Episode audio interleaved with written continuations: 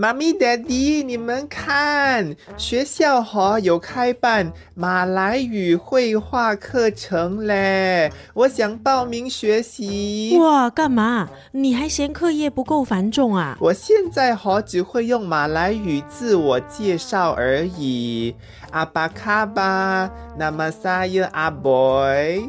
如果我能说出一口流利的马来话的话，好，那么以后呢，跟学校食堂里卖马来餐的安迪买饭吃的时候，他可能就会给我免费的几根那个了。不错嘛，学校有没有开办方言绘画课程？如果你会说方言的话，你的阿公阿妈肯定会很开心的。要学方言的话，就跟我们学啊，何必花钱到外头上课？以前呢，在港崩的时候。为了跟其他小朋友玩，不管呢是哪个籍贯的方言，都是跟身边的小朋友你一言我一语的慢慢自学的。是啊，我还记得当时啊，甚至马来话还有一点点的大米耳语也是这样学来的。哇，点力妈咪，原来你们都是深藏不露的语言奇才，那我就不用参加学校的课程了，你们在家里教我讲马来话，OK？